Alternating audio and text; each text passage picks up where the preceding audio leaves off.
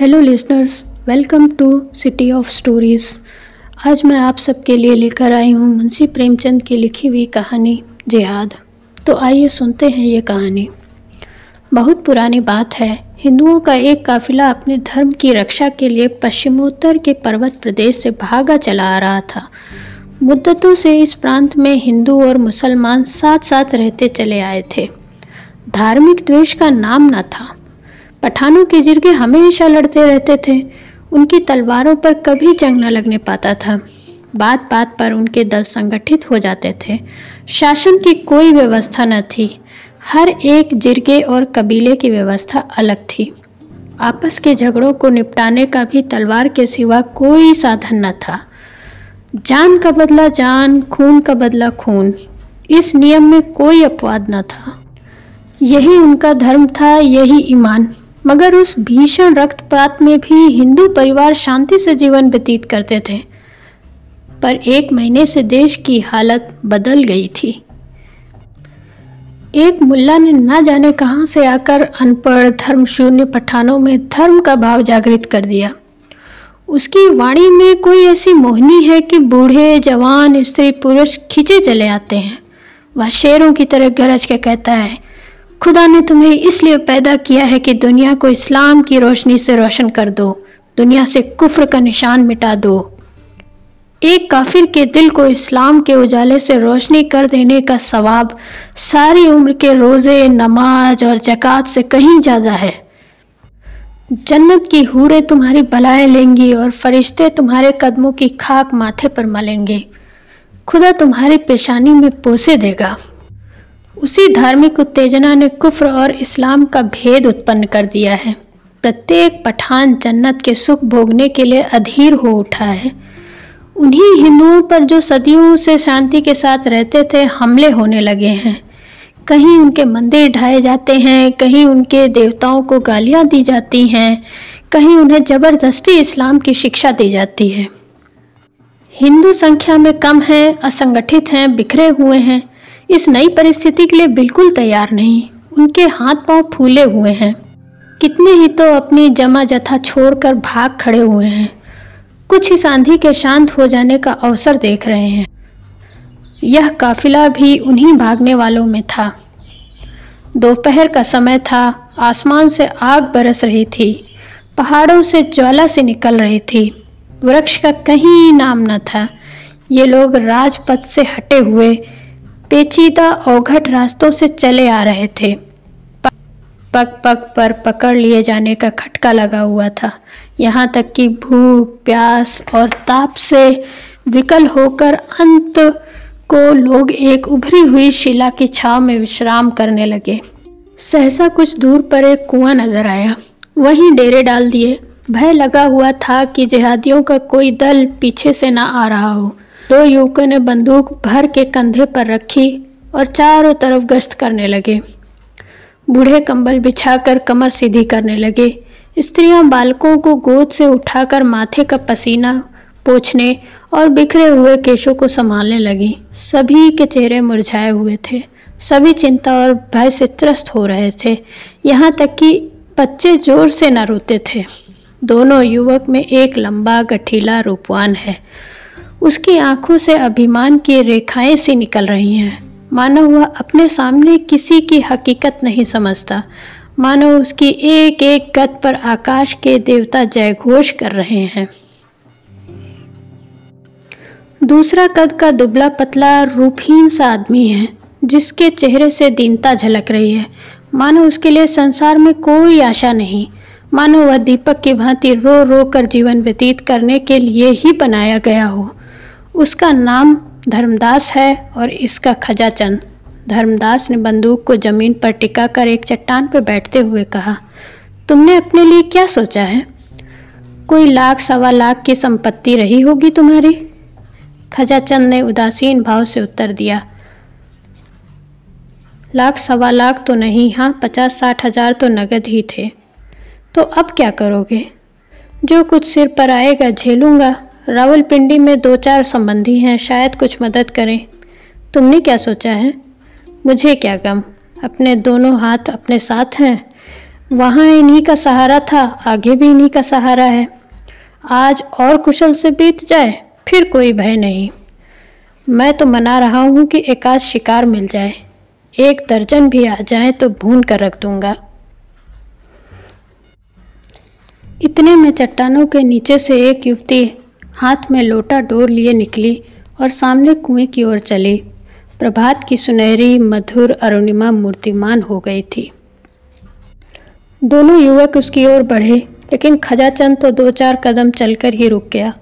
धर्मदास ने युवती के हाथ से लोटा डोर ले लिया और खजाचंद की ओर सगर्भ नेत्रों से ताकता हुआ कुएँ की ओर चला। खजाचंद ने फिर बंदूक संभाली और अपनी झेप मिटाने के लिए आकाश की ओर ताकने लगा। इसी तरह उसने कितनी ही बार धर्मदास के हाथों पराजित हो चुका था। शायद उसे इसका अभ्यास हो गया था। अब इसमें लेश मात्र भी संदेह न था कि श्यामा का प्रेम पात्र धर्मदास है। खजाचंद की सारी संपत्ति धर्मदास के रूप वैभव के आगे तुच्छ थी। परोक्ष ही नहीं, प्रत्यक्ष रूप से भी श्यामा कई बार खजाचंद को हदाश कर चुकी थी। पर वह अभागा निराश होकर भी न जाने क्यों उस पर प्राण देता था। तीनों एक ही बस्ती में रहने वाले थे। श्यामा के माता पिता पहले ही मर चुके थे। उसकी बुआ ने उसका पालन पोषण किया था। अब भी वह बुआ के साथ ही रहती थी। उसकी अभिलाषा थी कि खजाचंद उसका दामाद हो। श्यामा सुख से रहे और उसे भी जीवन के अंतिम दिनों के लिए कुछ सहारा हो जाए। लेकिन श्यामा धर्मदास पर रिझी हुई थी। उसे क्या खबर थी कि जिस व्यक्ति को वह पैरों से ठुकरा रही है, वही उसका एकमात्र अवलंब है। खजाचंद ही वृद्धक का मुनीम, खजांची, कारिंदा, सब कुछ था। और यह जानते हुए भी कि श्यामा उसे जीवन में नहीं मिल सकती। उसके धन का यह उपयोग न होता तो शायद वह अब तक उसे लुटाकर फकीर हो जाता। धर्मदास पानी लेकर लौट ही रहा था कि उसे पश्चिम की ओर से कई आदमी घोड़ों पर सवार आते दिखाई दिए। जरा और समीप आने पर मालूम हुआ कि कुल पाँच आदमी हैं। उनकी बंदूक की नलियाँ धूप में साफ़ चमक रही थी। धर्मदास पानी लिए हुए दौड़ा कि कहीं रास्ते में सवार उसे पकड़ न ले। लेकिन कंधे पर बंदूक और हाथ में लोटा डोर लिए वह बहुत तेज न दौड़ सकता था। फासला 200 गज से कम न था। रास्ते में पत्थरों के ढेर टूटे फूटे पड़े हुए थे। भय होता था कि कहीं ठोकर न लग जाए, कहीं पैर न फिसल जाए। इधर सवार प्रतिक्षण समीप होते जाते थे। मुश्किल से पचास कदम हो गया होगा कि सवार उसके सिर पर आ पहुँचे और उसे घेर लिया। धर्मदास बड़ा साहसी था, पर मृत्यु को सामने खड़ी देखकर उसकी आँखों में अंधेरा छा गया। उसके हाथ से बंदूक छूटकर गिर पड़ी। पाँचों उसी गाँव के महसूदी पठान थे। एक पठान ने कहा, उड़ा दो सिर मरदूत का, दगाबाज का फिर। दूसरा, नहीं नहीं, ठहरो। अगर यह इस वक्त भी इस्लाम कबूल कर ले तो हम इसे मुआफ़ कर सकते हैं। क्यों धर्मदास, तुम्हें इस दगा की क्या सज़ा दी जाए? हमने तुम्हें रात भर का वक्त फैसला करने के लिए दिया था।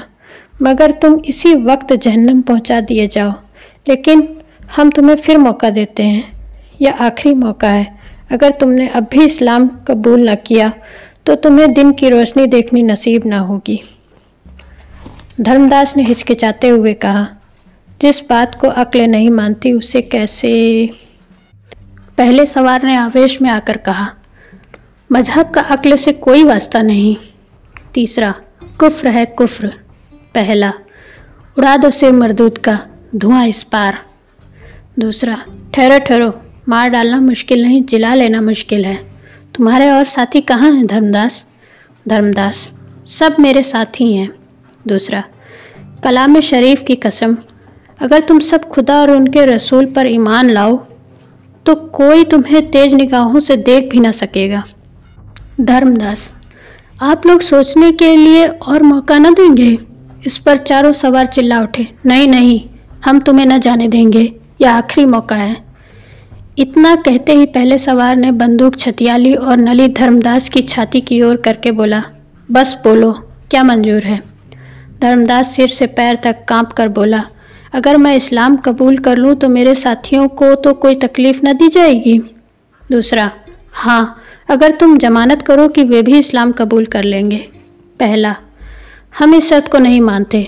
तुम्हारे साथियों से हम खुद ही निपट लेंगे। तुम अपनी कहो, क्या चाहते हो हाँ या नहीं? धर्मदास ने जहर का घूट पीकर कहा, मैं खुदा पर ईमान लाता हूँ। पाँचों ने एक स्वर में कहा अलहमद अल्हम्दुलिल्लाह, और बारी बारी से धर्मदास को गले लगाया। श्यामा हृदय को दोनों हाथों से थामे यह दृश्य देख रही थी। वह मन में पछता रही थी कि मैंने इन्हें पानी लेने क्यों भेजा। अगर मालूम होता कि विधि यूँ धोखा देगा तो मैं प्यासी मर जाती पर इन्हें न जाने देती।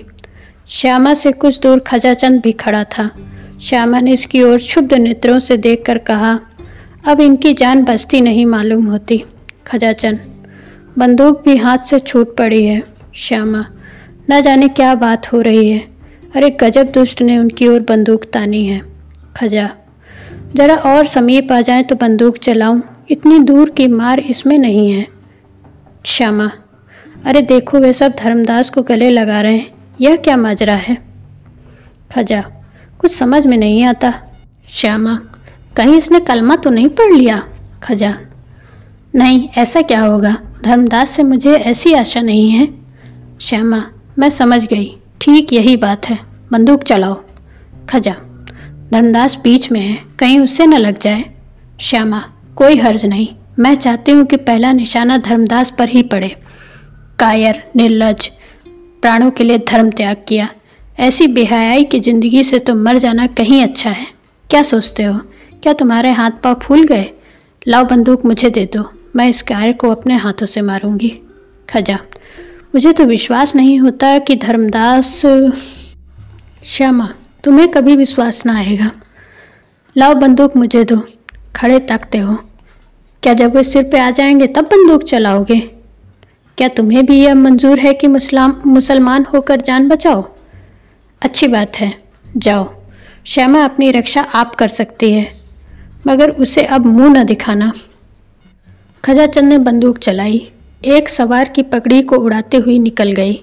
जिहादियों ने अल्लाह अकबर की हाँक लगाई।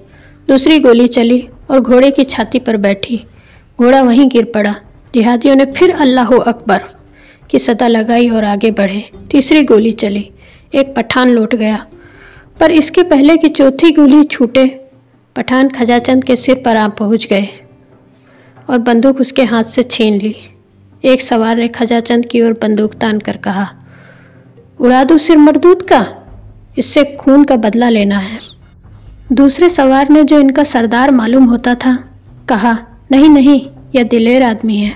खजा चंद, तुम्हारे ऊपर दगा, खून, कुफ्र, ये तीनों इल्ज़ाम हैं और तुम्हें कत्ल कर देना एन सवाब होगा। लेकिन हम तुम्हें एक मौका देते हैं। अगर तुम अब भी खुदा और रसूल पर ईमान लाओ तो हम तुम्हें सीने से लगाने को तैयार हैं। इसके सिवा तुम्हारे गुनाहों का कोई और काफरा काफरा मतलब प्रायश्चित प्रायश्चित नहीं है। यह हमारा आखिरी फैसला है। बोलो, क्या मंजूर है? चारों पठानों ने कमर से तलवारें निकाल ली और उन्हें खचाचंद के सिर के ऊपर तान दिया। मानो, नहीं, का शब्द मुँह से निकलते ही चारों तलवारें उसकी गर्दन पर चल जाएँगी। खजाचंद का मुखमंडल विलक्षण तेज से आलोकित हो उठा। उसकी दोनों आँखें स्वर्गीय ज्योति से चमकने लगीं। दृढ़ता से बोला तुम एक हिंदू से प्रश्न कर रहे हो। क्या समझते हो कि जान के खौफ से वह अपना ईमान बेच डालेगा? हिंदू को अपने ईश्वर तक पहुँचने के लिए किसी नबी, वली या पैगंबर की ज़रूरत नहीं। चारों पठानों ने कहा, काफिर काफिर, खजा। अगर तुम मुझे काफिर समझते हो तो समझो, मैं अपने को तुमसे ज़्यादा खुदा परस्त समझता हूँ। मैं उस धर्म को मानता हूँ जिसकी बुनियाद अक्ल पर है। आदमी की में अक्ल ही खुदा का नूर है और हमारा ईमान, हमारी अक्ल। चारों पठानों के मुख से निकला काफिर काफिर। और चारों तलवारें एक साथ खजाचंद की गर्दन पर गिर पड़ी। लाश ज़मीन पर फड़कने लगी। धर्मदास सिर झुकाए खड़ा रहा। वह दिल में बहुत खुश था कि अब खजाचंद की सारी संपत्ति उसके हाथ लगेगी और वो श्यामा के साथ सुख से रहेगा। पर विधाता को कुछ और भी मंजूर था। श्यामा अब तक मरमाहत से खड़ी यह दृश्य देख रही थी। ज्यों ही खजाचंद की लाश ज़मीन पर गिरी, वह झपट कर लाश के पास आई और उसे गोद में लेकर आंचल से रक्त प्रवाह को रोकने की चेष्टा करने लगी। उसके सारे कपड़े खून से तर हो गए। उसने बड़ी सुंदर बेल बूटियों वाली साड़ी पहनी होगी। पर इस वक्त रक्त रंजित साड़ी की शोभा अतुलनीय थी। बेल बूटियों वाली साड़ियाँ रूप की शोभा बढ़ाती हैं। और यह रक्त रंजित साड़ी आत्मा की छवि दिखा रही थी। ऐसा जान पड़ रहा मानो खजाचंद की भुजती आँखें एक अलौकिक ज्योति से प्रकाशमान हो गई। उन नेत्रों में कितना संतोष, कितनी तृप्ति, कितनी उत्कंठा भरी हुई थी। जीवन में जिसने प्रेम की भिक्षा न पाई, वह मरने पर उत्सर्ग जैसे स्वर्गीय रत्न का स्वामी बना हुआ था। धर्मदास ने श्यामा का हाथ पकड़कर कहा, श्यामा होश में आओ। तुम्हारे सारे कपड़े खून से तर हो गए हैं।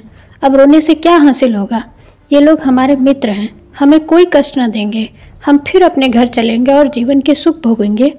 श्यामा ने तिरस्कारपूर्ण नेत्रों से देख कर कहा, तुम्हें अपना घर बहुत प्यारा है तो जाओ। मेरी चिंता मत करो। मैं अब न जाऊँगी। हाँ अगर अब भी मुझसे कुछ प्रेम हो तो इन लोगों से, इन्हीं तलवारों से मेरा अंत करा दो। धर्मदास करुणा कातर स्वर से बोला श्यामा यह तुम क्या कहती हो? तुम भूल गई कि हमसे तुमसे क्या बातें हुई थी? मुझे खुद खजाचंद के मारे जाने का शौक है, पर भावी को कौन टाल सकता है? श्यामा, अगर यह भावी है तो यह भी भावी है कि मैं अपना अधम जीवन उस पवित्र आत्मा के शोक में काटूं, जिसका मैंने सदैव निरादर किया। यह कहते कहते श्यामा का शोकोद्गार, जो अब तक क्रोध और घृणा के नीचे दबा हुआ था, उबल पड़ा। और वह खजाचंद के निष्पन्द हाथों को अपने गले में डालकर रोने लगी। चारों पठान यह अलौकिक अनुराग और आत्मसमर्पण देखकर करुणाद्र हो गए। सरदार ने धर्मदास से कहा, तुम इस पाकिजा खातून से कहो, हमारे साथ चले। हमारी जाति से इसे कोई तकलीफ़ ना होगी। हम इसकी दिल से इज़्ज़त करेंगे। धर्मदास के हृदय में ईर्ष्या की आग धधक रही थी। वह रमड़ी जिसे वह अपनी समझे बैठा था, इस वक्त उसका मुँह भी देखना नहीं चाहती थी। बोला, श्यामा, तुम चाहो तो इस लाश पर आँसू की नदी बहा दो, पर यह ज़िंदा ना होगी। यहाँ से चलने की तैयारी करो। मैं साथ के और लोगों को भी जाकर समझाता हूँ। खान लोग हमारी रक्षा करने का जिम्मा ले रहे हैं। हमारी जायदाद, ज़मीन, दौलत सब हमको मिल जाएगी। खजाचंद की दौलत के भी हम ही मालिक होंगे। अब देर न करो। रोनों दिनों से अब कुछ हासिल नहीं। श्यामा ने धर्मदास को आग्नेय नेत्रों से देखकर कहा, और इस वापसी की कीमत क्या देनी होगी? वही जो तुमने दी है? धर्मदास यह व्यंग न समझ सका। बोला, मैंने तो कोई कीमत नहीं दी। मेरे पास था ही क्या? श्यामा, ऐसा न कहो। तुम्हारे पास वह खजाना था जो तुम्हें आज कई लाख वर्ष हुए ऋषियों ने प्रदान किया था, जिसकी रक्षा रघु और मनु, राम और कृष्ण, बुद्ध और शंकर, शिवाजी और गोविंद सिंह ने की थी। उस अमूल्य भंडार को आज तुमने तुच्छ प्राणों के लिए खो दिया। इन पावों पर लौटना तुम्हें मुबारक हो। तुम शौक से जाओ। जिन तलवारों ने वीर खजाचंद के जीवन का अंत किया है, उन्होंने मेरे प्रेम का भी फैसला कर दिया। जीवन में इस वीर आत्मा का मैंने जो निरादर और अपमान किया, उसके साथ जो उदासीनता दिखाई, उसका अब मरने के बाद प्राश्चित करूँगी। यह धर्म पर मरने वाला वीर था। धर्म को बेचने वाला काया नहीं। अगर तुम में अब भी कुछ शर्म और हया है तो इसका क्रियाकर्म करने में मेरी मदद करो। और यदि तुम्हारे स्वामियों को यह भी पसंद ना हो तो रहने दो। मैं सब कर लूँगी। पठानों के हृदय दर्द से तड़प उठे। धर्मांधता का प्रकोप शांत हो गया। देखते देखते वहाँ लकड़ियों का ढेर लग गया। धर्मदास ग्लानी से सिर झुकाए बैठा था। और चारों पठान लकड़ियाँ काट रहे थे। चिता तैयार हुई और जिन निर्दय हाथों ने खजाचंद की जान ली थी, उन्हीं ने उसके शव को चिता पर रखा। ज्वाला प्रचंड हुई।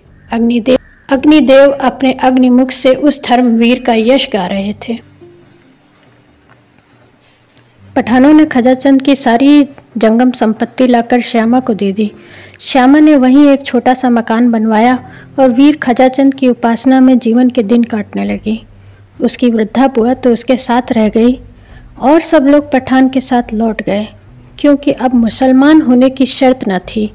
खजा के बलिदान ने धर्म के भूत को परास्त कर दिया, मगर धर्मदास को पठानों ने इस्लाम की दीक्षा लेने को मजबूर किया। एक दिन नियत किया गया। मस्जिद में मुल्लाओं का मेला लगा और लोग धर्मदास को उसके घर से बुलाने आए तो उसका वहाँ पता न था। चारों तरफ़ तलाश हुई, कहीं निशान न मिला। साल गुजर गया, संध्या का समय था। श्यामा अपने झोपड़े के सामने बैठी, भविष्य की मधुर कल्पनाओं में मग्न थी। अतीत उसके लिए दुख से भरा हुआ था। वर्तमान केवल एक निराशामय स्वप्न था। सारी अभिलाषाएँ भविष्य पर अवलंबित थी और भविष्य भी वह जिसका इस जीवन से कोई संबंध न था। आकाश पर लालिमा छाई हुई थी। सामने की पर्वतमाला स्वर्णमयी शांति के आवरणों से ढकी हुई थी। वृक्षों की कांपती हुई पत्तियों से सरसराहट की आवाज़ निकल रही थी। मानो कोई वियोगी आत्मा पत्तियों पर बैठी हुई सिसकियाँ भर रही हो। उसी वक्त एक भिखारी फटे हुए कपड़े पहने झोपड़ी के सामने खड़ा हो गया। कुत्ता ज़ोर से भूख उठा। श्यामा ने चौंक कर देखा और चिल्ला उठी। धर्मदास धर्मदास ने वहीं ज़मीन पर बैठते हुए कहा हाँ श्यामा, मैं अभागा धर्मदास ही हूँ। साल भर से मारा मारा फिर रहा हूँ। मुझे खोज निकालने के लिए इनाम रख दिया गया है। सारा प्रांत मेरे पीछे पड़ा हुआ है। इस जीवन से अब ऊब उठा हूँ, पर मौत भी नहीं आती। धर्मदास एक क्षण के लिए चुप हो गया। फिर बोला, क्यों श्यामा, क्या अभी भी तुम्हारा हृदय मेरी तरफ़ से साफ़ नहीं हुआ? तुमने मेरा अपराध क्षमा नहीं किया? श्यामा ने उदासीन भाव से कहा, मैं तुम्हारा मतलब नहीं समझी। मैं अब भी हिंदू हूँ। मैंने इस्लाम नहीं कबूल किया है। जानती हूँ। यह जानकर भी तुम्हें मुझ पर दया नहीं आती। श्यामा ने कठोर नेत्रों से देखा और उत्तेजित होकर बोली, तुम्हें अपने मुँह से ऐसी बातें निकालते शर्म नहीं आती? मैं उस खजाचंद की ब्याता हूँ जिसने हिंदू जाति का मुख उज्जवल किया है। तुम समझते हो कि वो मर गया? या तुम्हारा भ्रम है, वह अमर है। मैं इस समय भी उसे स्वर्ग में बैठा देख रही हूँ। तुमने हिंदू जाति को कलंकित किया है। मेरे सामने से दूर हो जाओ। धर्मदास ने कुछ जवाब न दिया। चुपके से उठा, एक लंबी सांस ली और एक तरफ़ चल दिया। प्रातःकाल श्यामा पानी भरने जा रही थी। तब उसने रास्ते में एक लाश पड़ी देखी। दो चार गिद्ध उस पर मरा रहे थे। उसका हृदय धड़कने लगा। समीप जाकर देखा और पहचान गई। यह धर्मदास की लाश थी। तो दोस्तों, यह कहानी बस इतनी ही। आशा है आप सबको पसंद आई होगी। धन्यवाद।